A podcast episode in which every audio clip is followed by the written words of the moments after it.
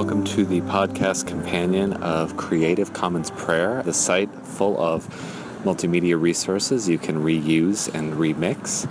If I sound a little strange, it's because I am coming to you from Joyce Kilmer Park, which is about halfway between Yankee Stadium and the Bronx Hall of Justice, where I've been serving on a grand jury for the last four weeks, and today is our last day. I'm trying something a little different for the podcast this week. It's a voice memo. I got on the subway this morning and thought about the fact that this was our last day of jury duty, me and, and 22 other Bronx residents that I've gotten to know, in some cases pretty well, over the last few weeks. And what I want to say is this so many times over the last four weeks, somebody has asked me, So, how's jury duty going? So, how are you holding up? You know, something like that.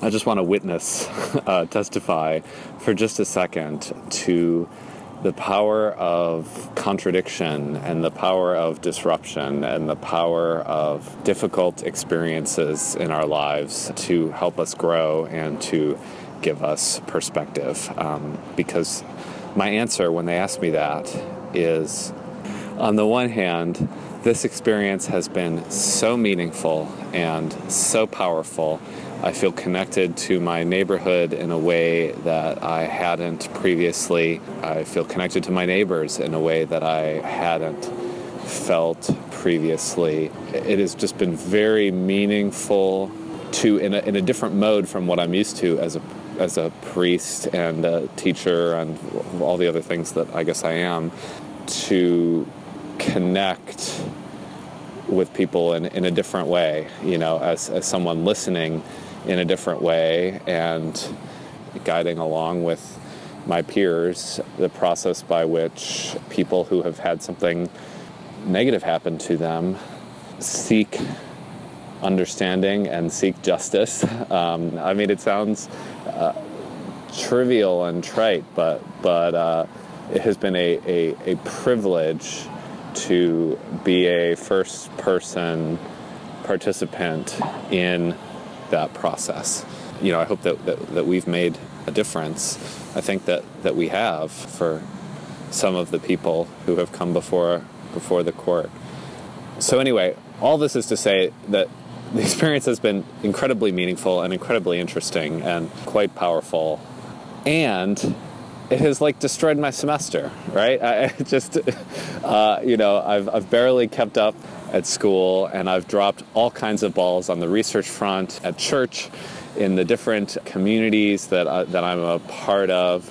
I've just been, you know, totally absent. And that's not going to get better because I'm going away for 10 days starting next week.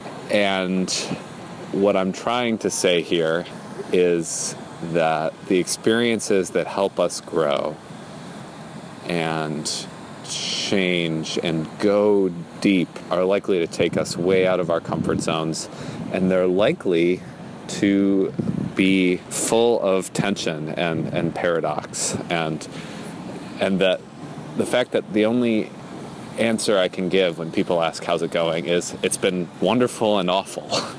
Um, feels really true to um, the sort of pathos of what life is about in its um, rawest and, and truest way.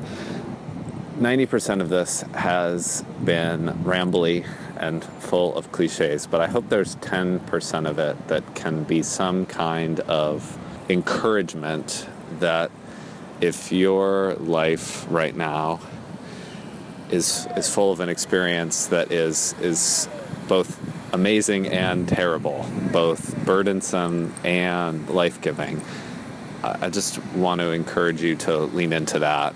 I have had the uh, opportunity to be forced to lean into it, which, as Richard Rohr notes, is often how we grow and how we deal with with pain and challenges. Is we do that when we're forced to do so, and and I have to say that I'm grateful for the chance to have been forced. Um, my life in another couple weeks after I get home is, is going to presumably go back to normal, but I think I'm going to come away really feeling like this experience has changed me and helped me grow in ways that I, am not going to fully uh, t- tease out for probably a while. But I am super grateful to my therapist and to my wife and to all of the people in my life who have been accommodating and supportive.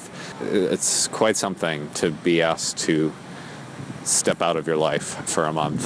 And uh, if that's helpful to even one person, then it's worth me standing here in this beautiful park on a overly warm November day and saying so. So thanks for listening. Thanks for supporting the podcast and the site. I'll be back soon with more multimedia resources. I'm really excited about the episode that is almost in the can already for next week while I am on vacation. But in the meantime, this is Kyle Oliver reminding you that every prayer is a remix. See you soon.